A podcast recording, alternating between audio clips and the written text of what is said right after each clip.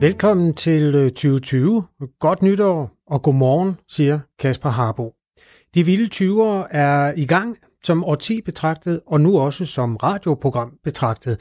I det her program skal vi se på det nye årti, og vi skal opliste noget af det, som vi kan glæde os til at opleve på en række fronter. Hvis man er glad for at lære nye ting om det store, uendelige verdensrum, så er det et spændende årti, der er gået i gang, ikke mindst i forhold til månen og den røde planet Mars. Mens tierne jo gav os en film, der hed The Martian, som er en ret fantasifuld Robinson Crusoe-historie om at rejse til Mars, så kommer 20'erne til at give os en hel masse ny, regulær viden, som skal bruges, når vi på et eller andet tidspunkt, måske ikke i det her årti, men så i hvert fald i det næste, bliver i stand til at rejse derop for alvor. Det er en planet, som der er enorm interesse for, både fra rumfartsorganisationer og fra private aktører. Det forklarer her astronom Michael Linden Wørnle fra DTU Space, som min kollega Jakob Grosen har talt med. Det kommer meget an på, hvem du spørger. Altså, hvis du spørger Elon Musk, som har sit firma SpaceX, og alt, hvad Elon Musk jo i virkeligheden gør, det handler om at ikke bare at komme til Mars, men at kolonisere Mars. Med den grundtanke, at øh, vi mennesker, hvis vi skal overleve som art, så er vi simpelthen nødt til at bosætte os flere steder. Og, og Mars er alt andet lige det mindst vanskelige og det mindst ugæstfri sted, vi har i vores, øh, i vores solsystem, sådan lige umiddelbart. Øhm, så på den måde, så mener han jo, at det kan ikke gå hurtigt nok. Øh, og han har jo vilde planer om, at det skal gå stærkt, og det skal måske nærmest være inden for det kommende årti.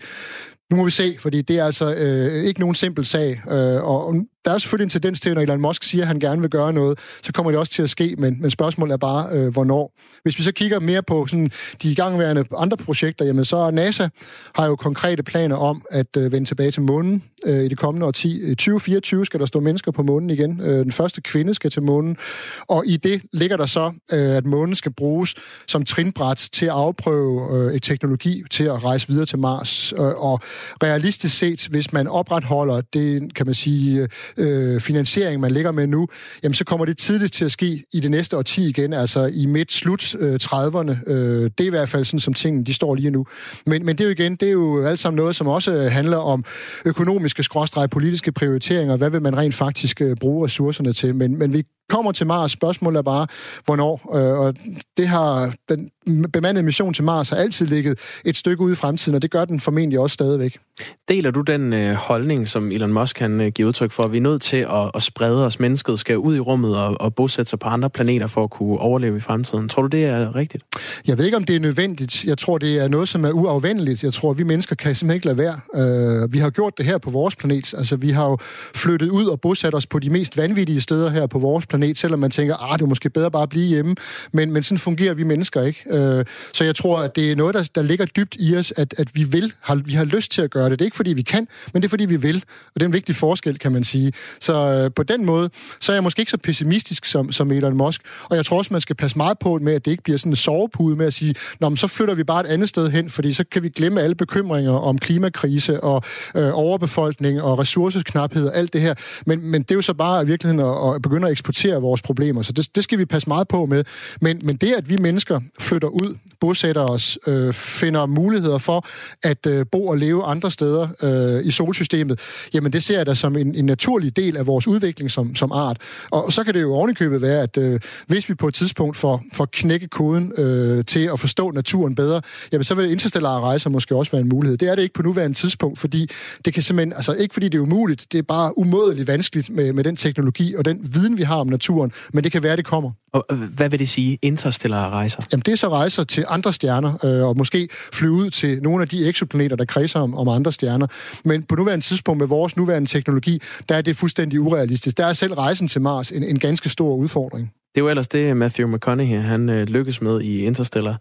Det må man sige, men han, han fik også lidt, øh, lidt hjælp af nogle øh, aliens, som havde været så elskværdige at placere et ormehul. Det er ikke helt sikkert, man, man kan bestille sådan lidt på, på nettet. DTU Space har også øh, leveret nye øh, dele til en veludviklet udgave af, af en ny øh, Curiosity, kan man sige. Hvad går det projekt ud på? Projektet hedder Mars 2020. Øh, robotten skal nok få et, et, et lækkert navn på et eller andet tidspunkt, men lige nu hedder den Mars 2020. Og kan man sige, øh, grundmodellen er den samme, men man har nye instrumenter med. Og det er netop i tråd med det her med, at man nu går ud og, og skifter fokus til ikke bare at kigge efter vandets historie på planeten, og ikke bare at kigge efter, om Mars har været egnet til liv, men decideret kigge efter efter tegn på liv, der har været på planeten. Måske endda stadigvæk findes derop. Og, og øh, vi har bidraget til et øh, kamerasystem, der sidder på, øh, øh, på den nye robots robotarm, som skal bruges til at studere de øh, mineralforekomster, der er på Mars, fordi man vil lede efter ting, som man siger, det kan bedst forklares med, at det er for eksempel øh, forskellige former for mineraler, som er blevet produceret i forbindelse med, med levende organismer. Så man går simpelthen skridtet videre til at sige, nu leder vi decideret efter tegn på, at der har været liv på Mars, og ikke sådan indirekte kigger på vand og, og livsforhold. Hvad er din øh, vurdering? Nu, nu står vi her gisner øh, i juledagene i, øh, i Aarhus, ikke? men er, har der, er der liv på Mars? Altså, hvad, hvad tror du? Altså, jeg, jeg har igen, jeg tror nok, jeg er meget sådan den der lidt øh, optimistiske ende af skalaen, så øh, ja, hvorfor ikke? Altså, øh, og, men hvis det er, så er det altså netop meget primitive organismer, men, men der er jo andre robotter. Europa sender også en robot til, til Mars øh, næste år. Begge robotter skal afsted til sommer næste år, øh, den amerikanske Mars 2020, som så ankommer i februar 2021, hvis alt går vel, og så den europæiske, som hedder Rosalind Franklin, opkaldt efter hende, der opdagede DNA'ens struktur, så alene det er jo også et signal om, at det her det handler om liv, som er udstyret med et bor, der kan bore ned øh, i Mars-overfladen ned til en dybde på omkring 2 meter. Øh, og så tænker man, hvorfor lige det? Jo, men det er faktisk sådan, at man med målinger fra en rumsonde i kredsløb om Mars har fundet ud af, at der flere steder på planeten er tegn på, at der kan være grundvand er måske så flot sagt, men i hvert fald vandholdige mineraler, er bare allerede en meter under Mars-overfladen. Og der kunne i princippet godt findes primitive organismer her. Og det skal Rosalind Franklin simpelthen op og lede efter. Så på samme måde, både USA og Europa går altså aktivt efter at finde tegn på, på biologi. Så, så jeg vil da gerne øh, være positiv og, og optimistisk og sige, jamen der findes der sådan ikke sikkert primitive organismer på Mars, men lad os nu se, øh, hvad, hvad, hvad undersøgelserne de viser. Lyder det altså fra astronomen Michael Linden Wørnle. De store temaer i rumforskning kredser, som man siger, om månen og det, den kan bruges til. Som det bliver sagt i klippet her, så kommer der til at stå et menneske på månens overflade, hvis det går efter planen allerede om fire år. Det er en af mange ting, som Michael Linden Wørnle glæder sig rigtig meget til. 20'erne bliver et fantastisk rumfartsårti. Ja, man kan sige, hvis man starter med den bemandede rumforskning øh, og rumfart, så er det jo sådan, at vi kommer til at se et skifte i, i den fokus, man har haft, hvor man siden de glade Apollo-dage, nu har vi jo her i 2019 kunne fejre 50-året for den første bemandede månelanding, og det har jo været fint. Og mange har sagt, hvorfor har vi ikke været der siden? Og det er der mange gode grunde til. Økonomi er en central øh, del af fortællingen. That's one small step for man, one giant leap for mankind.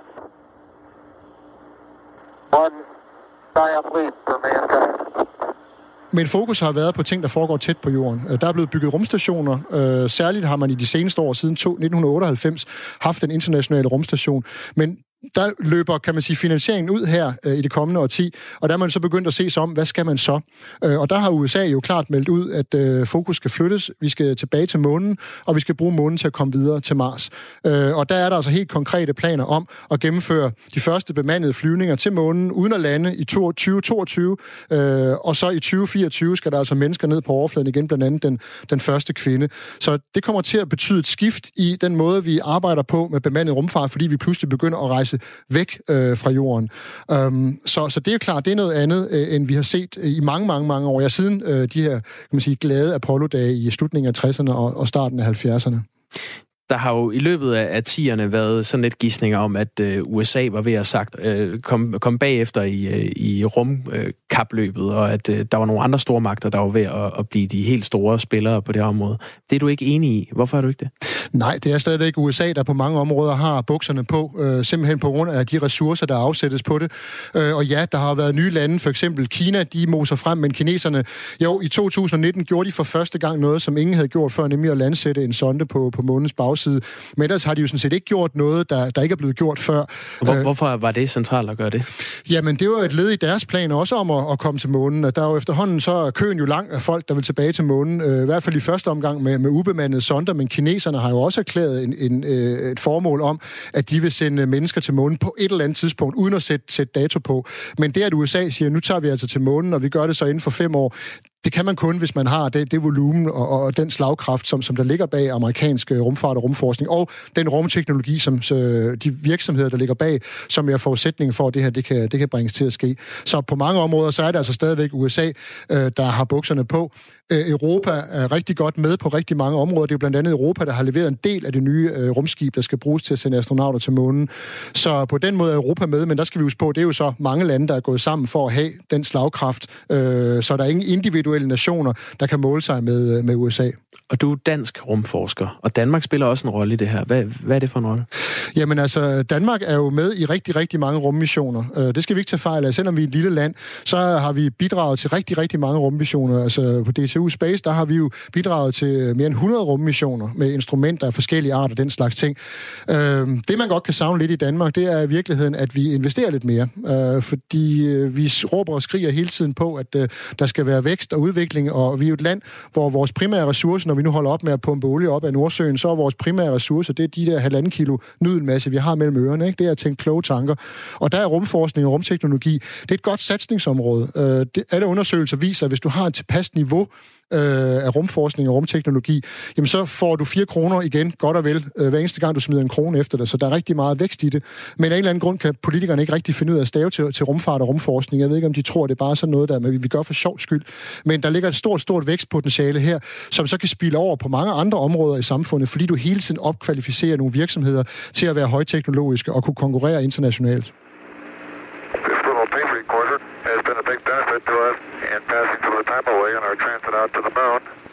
And it's uh, rather odd to see us floating like this in, uh, in Odyssey while it's playing uh, the themes of 2001. Hvis vi nu ser på, på den generelle øh, rumfart, altså øh, du var lidt inde på det før, men hvordan kommer vi til at se rumfarten udvikle sig øh, de næste 10 år? Altså hvor, hvor står vi i år 2029? Jamen vi kommer til at se, at de her kommercielle virksomheder som SpaceX og andre, de for alvor begynder øh, at kunne levere varen, altså flyve, ikke bare sende ting i kredsløb om jorden, det har de gjort i mange år efterhånden, men også begynder at kigge længere væk, også begynder at kigge mod månen og kigge mod Mars. Hvor langt Elon Musk han når i det kommende årti, jamen det bliver jo spændende at følge med i, men han er godt på vej med at bygge sine nye store raketter, som skal være forudsætningen for ikke bare at sende rumsonder og andet øh, ud i rummet, men rent faktisk også at sende bemandede rumskibe afsted. Det er jo sådan, at fra øh, næste år, hvis alt går vel, jamen så vil det være kommercielle aktører som SpaceX og Boeing, der overtager opgaven med at flyve astronauter op til den internationale rumstation. Altså, det har altid været private rumvirksomheder, der har bygget rumskibene til NASA, men det forskellen her, det er jo, og det var det, der for alvor blev sat i gang, da præsident Obama han blev præsident, at kan man sige outsource hele processen, således at firmaer som SpaceX, de bygger selv rumskibene, de sørger for at sende dem op, de styrer rumskibene, øh, de sørger virkelig for hele infrastrukturen og driften af de her ting, og det har frigivet ressourcer internt i NASA til, at man så kunne fokusere på at bygge de raketter, der skal bruges til rejser længere ud i solsystemet. Så, så vi vil se, hvordan den kommercielle del af rumfarten vil spille en stadig større rolle, og det kan man jo sige, det er jo kun godt, fordi det vi skal have, det er det, som man så fint kalder for new space. Altså, hvor man kan få mere rum for pengene, om du vil, med at vi bygger systemer, som måske er mindre, mere fleksible, smarte, mere dynamiske, kan genbruges i langt højere grad. Og det gør altså, at rumfart vil blive øh, langt mere rentabelt og give os langt mere øh, for de penge, vi investerer i det. Vil det sige, at, at de næste 10 år kommer til at have endnu mere fart på, end de 10 år, vi er ved at træde ud af nu? Det vil jeg formode, øh, og særligt med, med fokus med, at vi nu kigger væk fra jorden og begynder at kigge udad, jamen øh, så er det oplagt, at øh, de her kommersielle aktører, som jo har klare målsætninger, særligt Elon Musk, jamen så er det da klart, at det kommer til at spille en, en stadig større rolle. Der er også noget med nogle øh, nye store øh, teleskoper, man vil sætte op, blandt andet i Chile. Hvad, hvad går det ud på? Jamen, det er jo sådan inden for, for astronomi, øh, der er større bedre. Det er sådan, jo større teleskop du har, desto mere lys samler du. Og jo mere lys du samler, desto sværere objekter kan du se og du kan studere dem i større detalje. Så et stort teleskop er bare alt andet lige bedre end et lille teleskop. Og der har Europa jo så været i nogle år i gang med at bygge det, der skal være verdens største teleskop, som jo meget malerisk hedder Extremely Large Telescope, øh, som er efterfølgeren til Very Large Telescope, men sådan er det. Det, giver det havde man taget højde for, at der vil komme et Extremely Large. Man havde faktisk på et tidspunkt også et studie til et meget større teleskop, som hed Overwhelmingly Large Telescope, så altså, ja, the sky is not the limit. Uh, nej, men ELT, European Extremely Large Telescope, det skal efter planen uh, være klar til brug i midten af, af det kommende årti, altså 2025. Øh, og så er det netop, at vi får et værktøj, som øh, giver os mulighed for blandt andet at studere mange af de her eksoplaneter, vi har fundet, som kunne være interessante, og få langt flere detaljer, finde ud af, er der en eller anden tegn på, på liv. Vi vil få mulighed for at studere de allerfjerneste objekter i universet. Det vil man også gøre med, med rumteleskoper. Det er sådan, at det næste store rumteleskop, det skal efter planen allerede opsendes i foråret 2021. Øh, James Webb Space Telescope, som det hedder, hvor vi også på DTU Space er, er med i projektet. Øh, og det kalder man sådan meget flot for The First Light Machine, altså maskinen, der skal se det første lys. For det, man gerne vil studere her, det er virkelig de aller, aller første objekter, der lyser op i universet. De første objekter, der bliver dannet efter Big Bang. Fordi lige efter Big Bang, der består universet bare af primært de to letteste gasser, vi kender, nemlig brint og helium. Øh, men så på et eller andet tidspunkt, ah, forholdsvis kort formentlig efter, og forholdsvis kort, det skal så tages med, med en salthorst, ikke? fordi der taler vi stadigvæk nogle øh, 100 millioner år. Men der, der bliver der altså dannet, øh, og hvad er det så præcis, der bliver dannet? Er det meget store stjerner, eller er det egentlig galakser? Øh, man har jo lige for nylig offentliggjort opdagelsen af en meget, meget fjern galakse, som allerede var stor og velvoksen, mindre end en milliard år efter Big Bang, og det har man lidt svært ved at forstå, så der er stadigvæk rigtig, rigtig meget, der mangler i vores forståelse af, hvordan opstår opstår og dannes de her galakser, hvordan udvikler de sig, og hvordan bliver grundstofferne øh, og dermed byggeklodserne til liv egentlig dannet. Alle de her brækker til pustespillet ved de her nye rumteleskoper giver os langt, langt bedre mulighed for at studere. Og nu, øh, nu er jeg jo lægmand, men jeg har da fået at vide gennem min opvækst, at øh, nogle af de stjerner, vi står og kigger op på, de findes faktisk ikke længere, men det er lyset, der stadig øh, kommer ned til os. Er det det samme, der gør sig gældende, når sådan et rumteleskop det skal se på de første øh, galakser og planeter og hvad der ellers er, der, der sender lys. Er det, er det stadig noget, der findes derude, eller er det væk? Jamen, det findes ikke i den form, du ser det i nu, for det er fuldstændig rigtigt, at lyset det breder sig gennem rummet med de her knap 300.000 km i sekundet. Så alt, hvad du kigger på, det gælder sådan set også her i lokalet, der er forsinkelsen bare så lille, at det føles som om, det sker samtidig. Men bare når du står og kigger på månen, så ser du månen, som den så ud for godt et sekund siden, og solens lys er over 8 minutter undervejs. Og så er det klart, jo længere du kommer ud, jo mere ekstremt bliver det. Så når vi står og studerer de her allerfjerneste objekter, jamen så har lyset jo været undervejs i 13 milliarder år. Og det er klart, sådan ser galaksen ikke ud i dag, som den så ud for 13 milliarder år siden. Så men omvendt har vi jo så også den mulighed, fordi vi jo faktisk ikke bare kigger ud i rummet, men vi kigger tilbage i tiden. Så det er jo simpelthen en tidsmaskine, når vi bruger teleskop på den måde. Og på den måde kan vi lære noget om udviklingen, fordi vi virkelig ser universet i de forskellige udviklingsstadier ved at kigge tilbage i tiden. Det, der så er tricket, det er jo længere væk ting er, øh, desto sværere er det at studere det i detaljer. Så det er derfor, vi har brug for de her større teleskoper for at kunne studere det i, i større detalje. Vi står cirka halvanden meter fra hinanden, og mm. jeg kan i hvert fald mærke, at du brænder. Og dit lys, det, det når herover, Michael Linden Wørle. Men hvad, hvad, som astrofysiker, hvad, hvad glæder du dig mest til i, øh, i 2020'erne? Jamen, jeg glæder mig mest til det, vi ikke ved, hvad er. Øh, fordi det er typisk... Og hvad er det? Jamen, det er, jo, det er jo det, der er pointen. Det er jo, at øh, som sagt, englænder har det her fine begreb serendipity, altså evnen til at opdage noget værdifuldt, uden bevidst at lede efter det. Øh, jeg glæder mig selvfølgelig til, at vi skal begynde at studere de her interessante eksplanetkandidater og finde ud af, om der skulle være tegn på liv på dem. Jeg glæder mig til, at vi får resultaterne fra de nye Mars-robotter. Jeg glæder mig til, at de nye teleskoper kommer øh, online og begynder at kunne samle data. Men det interessante, det er jo i virkeligheden det, som hverken du eller jeg, eller selv de mest begavede mennesker på jorden, ikke, fordi det ikke inkluderer os, men lad nu det være. Ah. Øh, altså det, vi ikke kan tænke os til, det er typisk der, vi får banebrydende ny viden, fordi så længe vi egentlig bare fortsætter ud af det spor, vi kender, og så, siger, så skal vi lige have tjekket det her, så skal vi lige have undersøgt det lidt mere, og så finder vi ud af det og det. Altså, hvis der er liv på nogle af de her eksoplaneter, vi har øh, fundet allerede, jamen, så, så finder vi ud af det i, i løbet af det kommende årti. Hvis der er øh, tegn på liv i de områder, hvor vi landsætter Mars 2020 og Rosalind Franklin, så finder vi det i det næste årti. Så på den måde, lige før det bliver en skuffelse, hvis ikke vi gjorde det, men, men hvad der er og ligger rumsterer af ting, som vi ikke drømmer om, som vi ikke aner, helt nye fænomener, som, som, øh, som vi ikke har set endnu, men som vi så ser for første gang. Altså øh, et andet eksempel for det, for, for det svundne årti, det er jo noget, som man egentlig havde ventet på i lang tid, nemlig øh, af det, man kalder gravitationsbølger, som opstår, når du accelererer ting. Øh, så vil der opstå det, der hedder gravitationsbølger, følelser bølger i tid og rum. Øh, og dem havde man sådan set vidst, de måtte være der, man havde set dem indirekte, men først i det forgangne årti havde man fået bygget instrumenter, der var følsomme nok til at kunne registrere dem. Og undersøgelser af observationer, både lavet med sådan nogle tyngdebølge- eller gravitationsbølgeobservatorier og optiske teleskoper, har revolutioneret vores måde at forstå på, hvordan de tungere grundstoffer øh, de bliver dannet. Det havde der ingen, der havde kunne forudse på forhånd, før man får de her observationer, før man får de her målinger. Så det er det, øh, hvad vi ikke ved, hvad er. Det er, det, det er bare svært at skrive en forskningsansøgning, fordi det er sådan, øh, jeg skal bare finde ud af et eller andet, men øh, det er typisk de her helt uventede opdagelser, der giver os øh, de største gennembrud. Er vi blevet bedre til at, øh, at åbne op, når vi, når vi øh, forsker meget fokuseret i noget? Er vi så blevet bedre til også at se, hvad, hvad er det, der så følger med af nye opdagelser? Eller er det det samme, som det altid har været?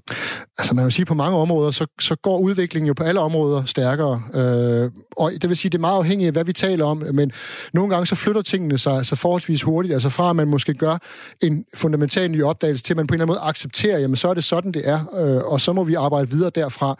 Øhm, og, og der er kun én ting at sige, og det er jo, at vi kan sidde og tænke os til hvad som helst, men vi er nødt til at spørge naturen, og det er jo det, som sådan, naturvidenskaben øh, i hvert fald gør, det er at stille spørgsmål i form af de målinger, undersøgelser, eksperimenter, vi laver, og så må vi så se, når vi får svar tilbage, hvis vi spørger, hvad klokken er, og svaret er blå, så er det klart, så er der et eller andet, der ikke helt hænger sammen, ikke? og så er det så vores opgave at finde ud af, hvor er den der knast, hvad, hvad er det der, hvorfor passer den firkantede kasse, ikke ind i det runde hul. Øh, og det er jo så bare fordi, det er vores forståelse af verden, der, der er forkert. Men, men altså, vi mennesker, vi er sådan indrettet, vi, vi, skal, vi, skal, vi skal flytte os og, og det koster noget at flytte sig, fordi hvis man mener, at verden er på en bestemt måde, øh, og, og så verden fortæller en noget andet, så kan det være hårdt. Øh, man, man har sine kæpheste, altså man, man arbejder med de ting, man ved, det er det, man holder fast i, og det er pludselig at skulle skifte og, og tage det, man ved, og smide det ud og erstatte det med noget andet. Det øh, kan godt være en, være en hård proces, men øh, det er den måde, videnskaben arbejder på. Så det kan godt være, at nogle gange, der tager det lidt længere tid end andre gange, men det skal nok komme der til, så der er ingen grund til at være bekymret. Hvad er det, øh, og det her på falderibet, hvad er det største øh, mysterie i forhold til rumforskning, som du gerne vil have svar på? Det er, om der findes uh, intelligent liv andre steder i universet, som, som vi eventuelt kunne, kunne komme i kontakt med og få nogle gode uh, fif til, hvordan uh, vi kan få, få, få klaret hele biksen her. Lyder det altså fra astronomen Michael Linden Vørnle. Det her er De Vilde 20'ere. Det er en festligholdelse af et nyt år og et nyt årti på Radio 4. Vi prøver at kigge fremad med samfundets bedste kikkerter. Vi ser på rumfart, natur, sport, handel og meget andet. Men det, man trænger allermest til sådan en dag her, det er måske en god regulær gang fjernsyn. Og der, kære lytter, er du født på et godt tidspunkt. Antallet af gode, velproducerede serier er jo eksploderet allerede, og det kommer til at fortsætte ind i 20'erne. Frederik Dirks Gottlieb, han er serieekspert og laver podcast for Danmarks Radio om tv-serier. Han mener, at det bliver virkelighedens historier, der kommer til at sætte dagsordenen fremover. Jeg synes jo, vi ser en, en stærk tendens til, at øh, hvad kan man sige, dokumentarfilm og fiktionsserier, dramaserier øh, smelter sammen. Øh, vi så, hvor populær sådan en serie som Chernobyl var. Altså fiktive serier, hvor vi ser ægte hændelsesforløb blive, øh, blive dramatiseret på en måde, som, som, som gør det rigtig underholdende at komme igennem, og spændende og tankevækkende. Øh, og ikke helt så dystert, som skulle man se en, en, øh, hvad, hvad var den, fem timer i alt, fem timer lang dokumentar om Tjernobyl, så vil vi nok alle sammen have lyst til at øh, altså simpelthen bare ligge ske bagefter, ikke? øhm, men, men når man så får den på den her måde med fantastiske skuespillere, Jared Harris i hovedrollen, øh, altså fuldstændig fantastisk cast og flot skud, og i øvrigt instrueret af en svensk instruktør, jamen så, øh, så kan vi pludselig godt tåle det, og så kan vi lidt bedre bearbejde det, og så kan vi tale med vores kollegaer mandagen efter og sige, har I set Chernobyl, hvor er det egentlig en vild historie, og øh, måske som, som, som race og samfund blive lidt klogere fremadrettet. Det er jo noget, man har set meget i, i filmens verden, det der er baseret på virkelige hændelser, og så får vi en, en film om ja. Ray Charles eller et eller andet. Men, men jeg det, har faktisk tror... altid haft det enormt svært med især de der biopics. Hvorfor øh, det? Fordi du på to timer skal fortælle en mands eller kvindes liv, øh, fantastiske liv, fordi der er en grund til, at det er dem, du vælger at filmatisere.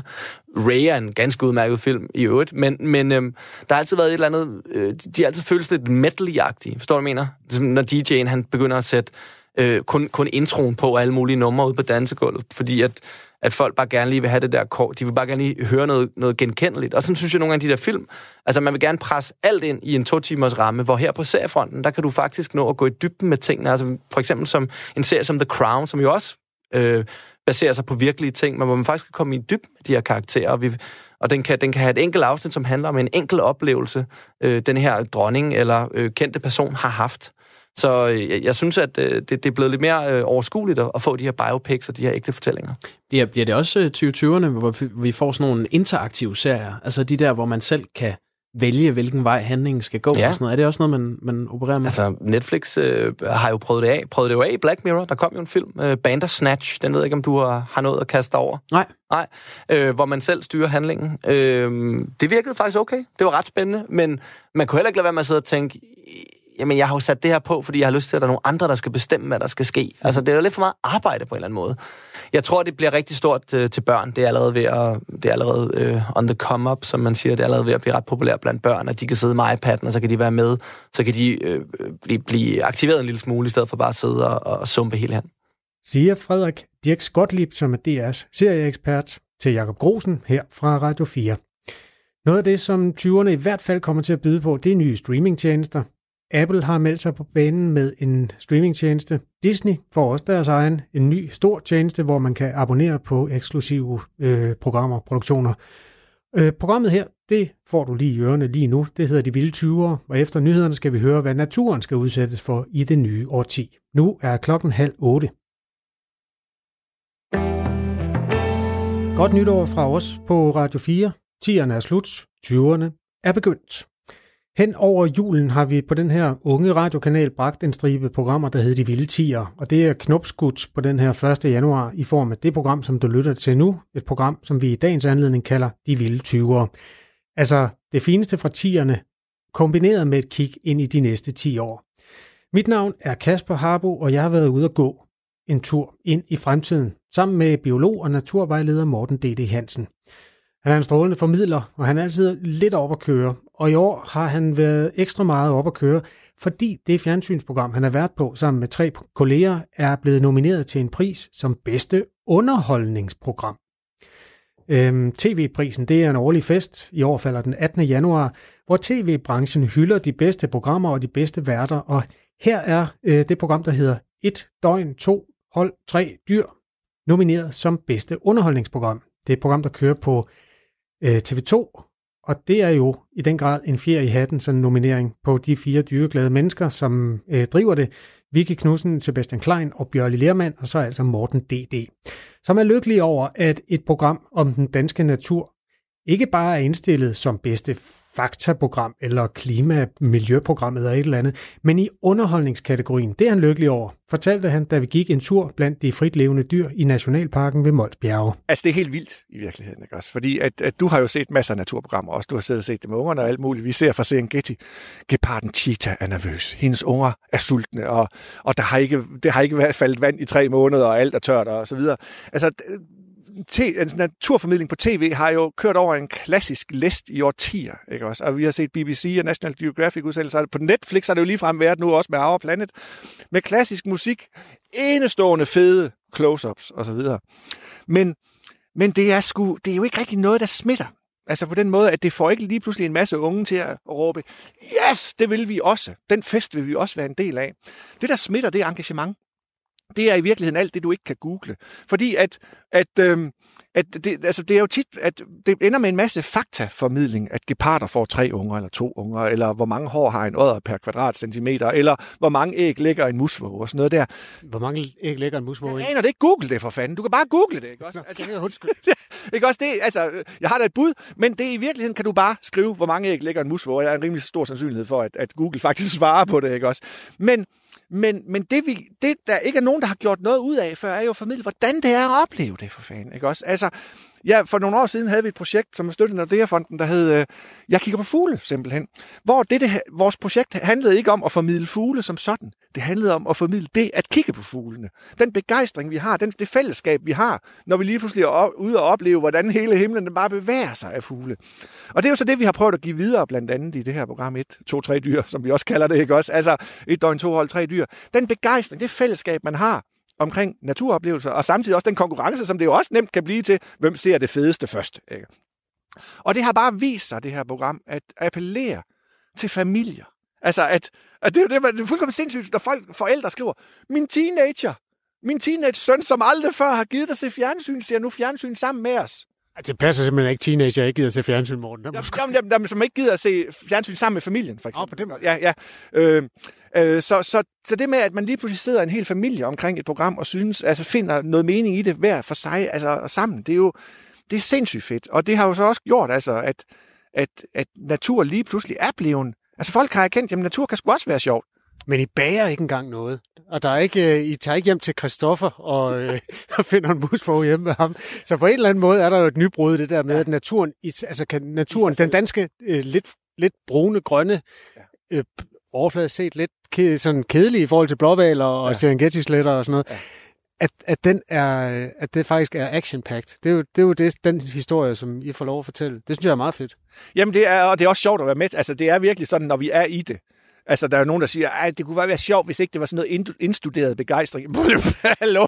Det er simpelthen ikke, jeg siger der nogle gange. Så, så, må, så, må, så må producenterne, de må simpelthen, nu tager jeg lige lidt roligt. Fald lige lidt ned nu, ikke også? Fordi vi simpelthen bliver så sindssygt begejstrede, og vi vil jo vinde herrehold mod damehold. Altså, her, ja, vi lover at herrerne, vi vil gerne vinde. Vi taber desværre gang på gang. De er simpelthen smartere end os tøserne. Men, men det er bare, altså, vi, vi synes simpelthen, det er så fedt. Det er jo det, vi går i til dagligt, og begejstres over til dagligt. Det er sindssygt meningsfuldt for os. Fjernsyn skal jo være en lille smule smart, mm. og naturen er en lille smule usmart. Så der, der er vel en eller anden nybrud i det, der, der er sket nu. Jamen, jeg tror også, at noget af det, vi faktisk har valgt at gøre nu, det er at stå ved, hvem vi er. Vi er en ny generation, kan man sige, af naturoplevere. Fordi hvis du havde mødt sådan en som mig for 40 år siden, så havde jeg med stensikkerhed gået i Islands sweater og gummistøvler hele tiden, og været en lille smule undskyldende for mig selv. Jeg ved godt, jeg er lidt nørd. Altså, vi, vi undskylder intet. Altså, der er ikke noget undskyld for, at man er interesseret sig for noget andet end sig selv. Vel? Det er, vi giver en fuld gas, altså med vores begejstring. Det er kompromilløst. Og jeg tror, at noget af det, tierne har vist, det er jo det med, det er det, folk vil have, den autentiske. Altså, der er sådan en søgen efter autenticitet i verden lige nu. Og det, vi laver her, det er relativt autentisk. Vi går ud og beskriver verden, som den er, og beskriver vores egen begejstring lige ud af landevejen. Det, du ser, det er altså, what you see is what you get. Ikke også? Altså, det er virkelig, det er det, er det vi kan øh, med naturen nu. Og det inspirerer jo nye generationer. Det kan vi jo opleve. Der kommer en ny generation, som jeg siger dig, de bliver altså, de bliver gode også til at formidle natur. Hvis jeg skal formidle et lille stykke med natur, så går vi øh, af sådan en, ja, en, en sti, som naturen har lavet til os, med noget brunt grus, og så er der trærødder, der går på tværs af stien og laver det, som med lidt god vilje faktisk ligner en trappe. Det har jeg altid godt kunne lide, når Ja. ja. noget går nedad på den måde. Ja, nogen holder lidt, lidt igen på det, ikke også? Men det er jo, altså, vi kigger ud over et landskab her med enebærbuske og, og gyvel og lyng, og du kan også se, hvor, hvor hårdt nedbidt det er mange steder, fordi dyrene jo virkelig er nødsaget til at æde alt, hvad de overhovedet kan for at overleve sådan en vinter her. Og så ser du hestepærerne. Ej, lad os gå rundt om en enebærbusk og hen til en hestepære. Ja, det er simpelthen, så går vi rundt om en enebærbusk. Men her ser vi jo sådan en hestepære, og Morten tager den simpelthen med kløver 5 Ja, og det er ikke som fordi, det der er mange dyr i den her, kan jeg så se på forhånd, fordi at den er relativt, øh, den er relativt frisk. Men, øh, men det er sådan, det er jo det der med, at, at det der sker her, det er, du kan se, når jeg klemmer sådan en her, øh, så kommer der saft ud. Føj for det hedder tarmsaft. Ja, det er selvfølgelig godt det. Og, og pointen er, at den indeholder faktisk en masse af de stoffer, som dyret ikke nåede at optage. En masse protein, en masse fedtsyre, en masse kulhydrater. Og det er jo mad. Altså, for lov, hvis det her er sådan en aminosyre drik her, ikke også? Så er der jo en masse mennesker, eller ikke en masse mennesker. Ja, Ej, meget få mennesker Ja, faktisk. men relativt mange dyr, der tænker, det kan vi godt leve af, det her. Og så er det, at, at lortebiller og fluer og alt muligt kommer og spiser og lægger æg i sådan nogle her. Find nu et dyr til os, Ja, men så, hvor jeg, ja, den her var lidt for gammel. Det er jo det der med, at de skal jo have den rigtige konsistens, og det er jo, det er jo lidt et, et kunststykke at, at finde en uh, pære med den rigtige konsistens lige sådan på kommando, ikke også? Men vi står her. Der er sgu et dyr. Se der. ser et Dyr. Der går en krikke der. Hej med dig. Åh, oh, ikke også? Stor. Det er jo hængsten for fanden. Der går simpelthen en kæmpe stor hest. Ja. Jamen, jeg Prøv at se, hvor den æder bare konstant. Den er du nødt til, hvis den går overleve, ikke også? Men de laver lort, så nu er der en her. Ja. Det, du lægger mærke til her, er faktisk, den er sådan lidt ud... Det, det er ikke helt friske pære længere. Grunden til, at den er blevet en lille smule udsplattet, det er, at der har været øh, smådyr aktive i den. De, op, altså, de spreder den lige så stille ud, og du kan se, at der er masser af huller her øh, i den. Altså, der er sådan en masse... Og det er simpelthen rester af, af billernes gange her, når de har gravet rundt i, øh, i sådan en her. Den er så også blevet for gammel nu. Altså, de har simpelthen... Billerne har tænkt, ah, det gider vi sgu ikke... øh." Men det, der sker, når der så er så mange øh, dyr, der lægger æg i, det er der en masse larver i. Hvad er det der gule noget? Der, der er gul. Der. Er det en larve? Det er plantefrø af en eller anden rest. Beklager. Ah, Jeg skal nok. Men, men det betyder bare, at der er en masse larver, der er en masse insekter i. Og det er jo mad for en masse fugle. Så de her øh, landskaber med rigtig mange dyr, der går og græsser og skaber rigtig meget lort, det bliver til enestående fede levesteder. Altså øh, for fødesøgningssteder for stære for eksempel, for storke, for kirkeugler. Her har vi en friskere hestepære, men den er så for frisk. Øh, den er jo nærmest dampende endnu. Men der var faktisk lige en flue, der lettede fra. Det er nogle Den- flotte Prøv fasoner. at se, der er jo fluer i. Det der med, at, at der sådan altså decemberdag er liv i lortene, det, er jo, det, altså, det betyder jo bare, at de lægger jo æg, og det bliver altså til larver, som bliver til stæremad og alt muligt. Så sådan et økosystem her med masser af lort, det er fantastiske levesteder for mange af de fugle, som ellers er i tilbagegang for Danmark. Så vi oplever, når man kommer ud her en sommerdag, hvor... Ej, prøv at se der, for eksempel. Her kan du se det, øh, at vi har en kolort. Men du kan også se, at der er nogen, der har gravet lige ved siden af. Det er skarnbasser, der har gravet en stor... Altså, de tager simpelthen lort og begraver det en meter ned i jorden. Og når man skal begrave noget, så skal man altså grave noget op først, ikke også? Så de her øh, muldvarpeskud ved siden af lortene, det er simpelthen skarnbassernes redegangs affaldsmateriale. Og så graver den lort ned i, øh, i dybden og lægger æg i den lort, som bliver til en ny skarnbasse. Og en skarnbasse, den vejer jo næsten et gram. Så det er simpelthen kød til fuglene. Så, så de her steder igen, sådan en sommerdag her, det er myldre med insekter. Så den der insektkrise, som alle hører om, at der er ingen insekter længere, det er helt forfærdeligt. Jamen så herud, så skal du se, at når man laver det her rewilding, så får du mange af de insekter, som jeg ellers er så pisse deprimeret over, forsvinder alle andre steder inden du går øh, i gang med at ødelægge dem, hvordan kan det være, at den kan lave dem så ens? Det ligner simpelthen, hvis du hælder dem på grillkål ud. De er så bare brune i stedet for sorte, men de har fuldstændig samme fasong. Ja, øh, pærerne her, eller? Ja, hesteløg lortene der. Ja, nå, men altså... Hvordan gør den det? Mærkeligt spørgsmål. Hvordan? Den klemmer nok måsen sammen. Nej, det ved... Jamen, du må da... Nej, jeg ved ikke, hvordan en hest der pærer. Prøv at høre, det skal, det skal jeg hjem og læse op på. Det kan man google sikkert.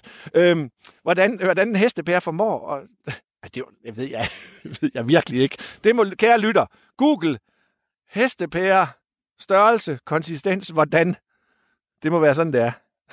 Og jeg har glemt at tage min telefon med herud. Det er sådan set den fjer i hatten til dig som naturformidler betragtet, at du uh, har formået at holde mig så interesseret i næsten en time. Det er jo det moderne menneskes store problem. Ja, men altså det skal man så også huske på, at det er faktisk telefonerne, der er medvirkende, altså medvirkende grund til, at naturinteressen er eksploderet blandt unge og voksne generelt. Det er jo det med, at vi alle sammen kan gå og tage billeder af det hele tiden. Så hver gang vi ser noget i dag, jamen så, øh, så, så kan man jo tage et billede, og ej, hvor er det pænt, eller hvor er det fint, eller hvad er det her for en art? Og noget af det nyeste, der er kommet på, på dagsordenen, det er jo faktisk, at der i dag findes apps, der har automatisk billedgenkendelse. Det vil sige, at hvis du for eksempel ikke ved, at det der det er en enebærbusk, det er, ved vi jo, det er, ikke også? Men hvis du nu ikke vidste det, og det er der mange mennesker, der helt sikkert ikke ved, de vil sige, at græn af en eller anden slags, det er sådan noget, man ser på en kirkegård eller videre. Så kan du i dag gå ud i naturen, og så kan du stå med din telefon. Og nu kan jeg selvfølgelig, fordi jeg har lort på fingrene, kan jeg jo ikke bruge øh, fingeraftryk. Det er simpelthen noget, jeg har opdaget gennem tiden. Så du taster lige koden? Ja, jeg er nødt til lige at taste koden. Men prøv at se, nu går vi hen med for eksempel sådan en app, som hedder iNaturalist, som er sådan en international app, der altså, har automatisk billedgenkendelse af alt. Så tager jeg du et billede af det her. Det er en enebærbusk. Synes jeg, det billede det er fint. Jeg synes det er et rigtig godt billede, jeg har taget her. Lad os se. Hvad så du? Ikke også? Den er ene. Yes. Det siger så, oh, så der er simpelthen en app, der genkender? Ja, hvad som helst, ikke også? Og det vil sige, at jeg kan også gøre det med mos, og med svampe, og med insekter og alt muligt. Og så nu har jeg gemt observationen for efter. Jeg gemmer så. Og det vil sige, at, at nu ved den internationale database, som forskere kan søge i, at der lige præcis på den her prik i Mols Bjerge, står en ene babusk, der er fotograferet af Morten D.D. præcis på den her position. Så nu har vi skabt data som kan bruges af forskere i ind- og udland. Altså, det er bare med til, altså den her, de her sociale medier og de her telefoner har i den grad været med til at åbne folks øjne for naturen. Så jeg, når, når jeg har gymnasieelever med herude, så har de jo tit af læreren fået besked på, nu skal I huske at lægge telefonen ned, fordi Morten det skal have lov til at fortælle, uden I står og glor ned. Jeg råber til eleverne, I skal tænde jeres telefoner! Tag dem frem! Ikke også? I skal bruge de her telefoner som redskaber.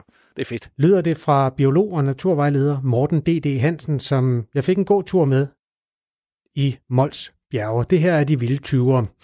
Øh, og apropos 20'erne, jeg bad også Morten D.D. Hansen om at kaste sig ud i en form for gående nytårstale. Et bud på, hvad de her vilde 20'ere kommer til at byde på for naturens vedkommende. Altså det, jeg forventer mig mest af på naturens front, det er, at vi bliver bedre til at give plads fra os. Altså at vi måske i virkeligheden skiller landbrug og natur helt ad. Fordi vi er nødsaget til at erkende, at øh, vi er en, en verden med sindssygt mange mennesker, der bliver flere og flere. Og vi er nødsaget til at, at, at, at, at producere noget mad. altså vi skal have noget at spise. Vi skal selvfølgelig helst have mindre kød, og det, det er jo en udvikling, der er i gang allerede, det der med, at, at folk øh, sænker kødforbruget. Men, men vi skal stadigvæk producere masser af landbrugsafgrøder. Og, hvor, altså, og den erkendelse af, at, at det må vi gøre på nogle landbrugsarealer, der er gode til det, og der skal vi gøre det så sindssygt effektivt som muligt. Altså, der er jo ikke nogen i hele verden, der ønsker et ineffektivt landbrug. Altså, hvem gider det? Vi har brug for et effektivt landbrug, men så har vi altså også brug for arealer, hvor vi så har sluppet kontrollen totalt. Altså, vi, at, at vi simpelthen øh, lader pladsen være til naturen, vi giver plads fra os. Og i 20'erne tror jeg, at vi bliver bedre til, skulle jeg til at sige, at operationalisere det, instrumentalisere det der med at give plads fra os, at det faktisk bliver en decideret politik, ikke bare i Danmark, men i resten af verden, og at vi så har nogle arealer, hvor jorden bare er dyrkningsmedium, altså hvor vi dyrker afgrøder, og det bruger vi til os. Øh, I dag har vi en tendens til at blande det sammen hele tiden, altså at alle jo vil have lærker og stæger og viber. Det skal bundemanden dyrke nærmest. Ikke? Altså, det er meningsløst, at en bundemand skal dyrke ukrudt og sommerfugle og lærker og stæger og viber. Han skal kraftigt at dyrke noget majs og noget raps og noget hvede og alt det, som, som vi kan bruge til noget. Det er det, vi har bønder til. Så det, at vi, vi, vi faktisk adskiller produktion fra natur mere, end vi har gjort her i de sidste hundredvis af år, det tror jeg bliver noget af det, der sker i 20'erne. Jeg er meget altmodisk. Jeg elsker øh, guldalderkunst. Hvis man ser sådan en maleri, som mm. forestiller en kornmark, som den så ud dengang, så ser den næsten lige sådan ud i dag. Altså de blå, i hvert fald de ting, som han valgte at tage med på billedet, ikke? Blå kornblomster og røde valmuer, og så er en lærk, der slår smut. Jo, jo, men det er jo klart, at, at altså, men jeg, det jeg ser, altså jeg bruger rigtig meget tid med guldalderlandskaber for at prøve at afkode, hvad, hvad, hvad det var for noget natur, og hvorfor. Altså, nogle af de her guldalderlandskaber kunne rigtig meget, hvad natur angår. Men når vi sendte korn til Norge i 1700-tallet for eksempel, så var der jo nogle gange over halvdelen af korn, det var jo ukrudtsfrø. Det har de skulle nok ikke være særlig begejstrede for at vælge i Norge, vel, når de modtog det.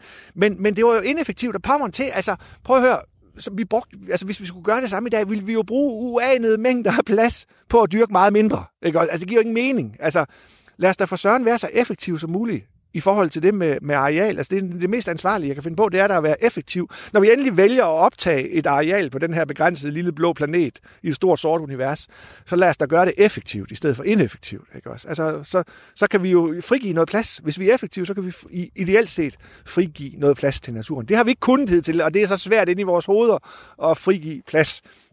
Men jeg tror, det er noget af det, der kommer til at ske. Det, det er uværligt. Det må ske, at vi begynder at frigive plads til naturen.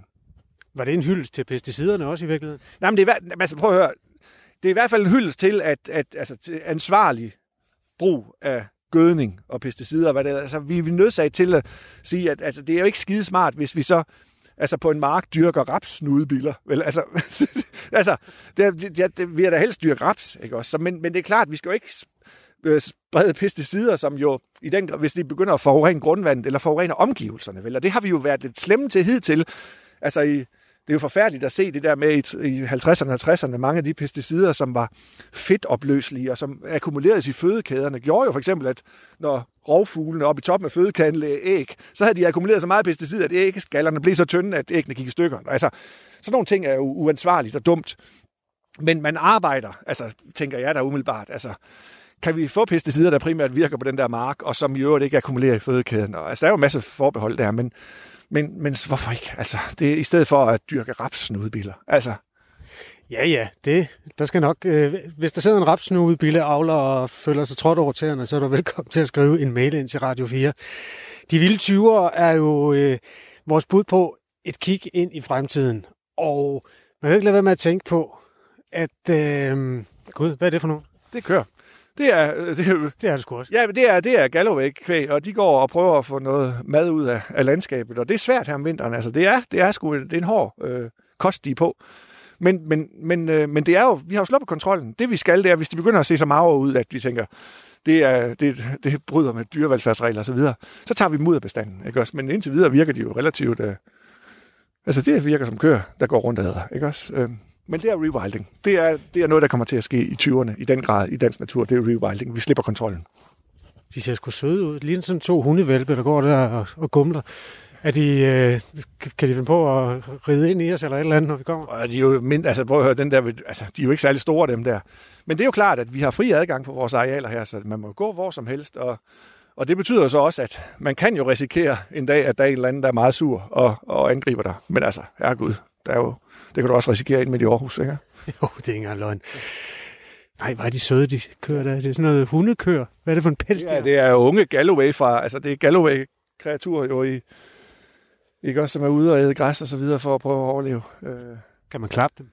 Nej, det gider de ikke, fordi de, er, de bliver jo ikke håndteret af mennesker. Men så de går væk på det unge tyre. Og så er det unge tyre. De skal... Kommer de op og slås? Ja, simpelthen hormoner, ikke også en dag i december, ikke også? Det er jo fedt.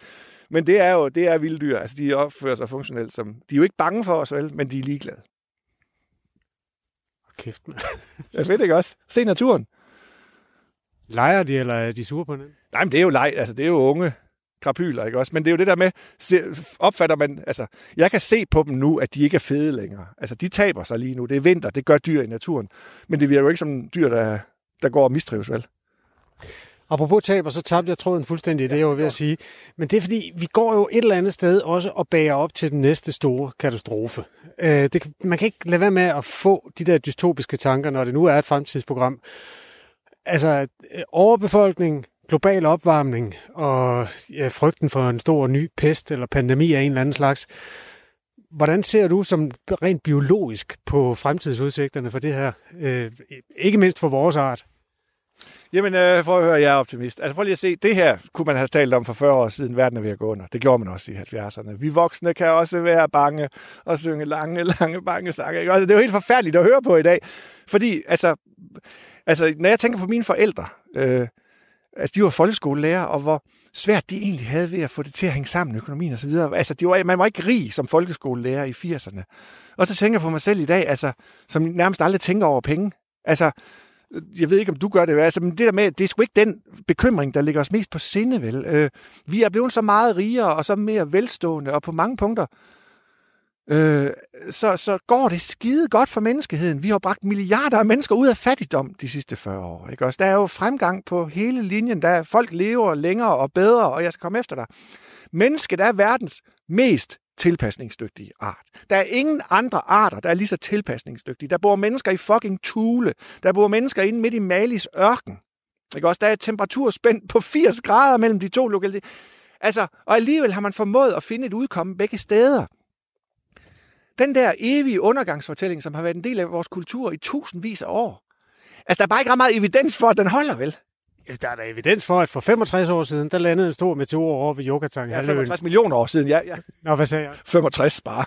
okay. Nå, det, der er i hvert fald, er til sker der jo ting, der udsletter, ja. ikke bare øh, menneskeheden, for den var ikke opfundet dengang, ja. men altså udsletter arter.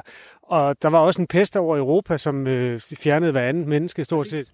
Og jo, og de der ting, dem kan vi jo, altså, men det er jo ikke et spørgsmål, altså det kan man sige, det er ikke et, det er ikke et, resultat af udviklingen som sådan. Det er noget, der sker en gang imellem som et vilkår. Og det vil også kunne ske igen, men det er jo faktisk der er jo en grund til, at man begynder at tage den der trussel fra rummet alvorligt. Det skal man altså også, ikke også? Fordi for eksempel den der, der piskede ned, der, der var en lille bitte øh, meteor, der piskede ned over i Rusland for nogle år siden, som vi jo så på de der dashcams fra alle de der sindssyge russiske øh, øh, bilister der. Øh, som jo, den, hvad var den, 25 meter? Den startede med en bus, ikke også? Og den fik jo fandme en hel bys vinduer til at eksplodere, ikke også? Hvis den var pisket ned to minutter tidligere, så var den røget ned stik i København, ikke også? Altså på præcis samme breddegrad.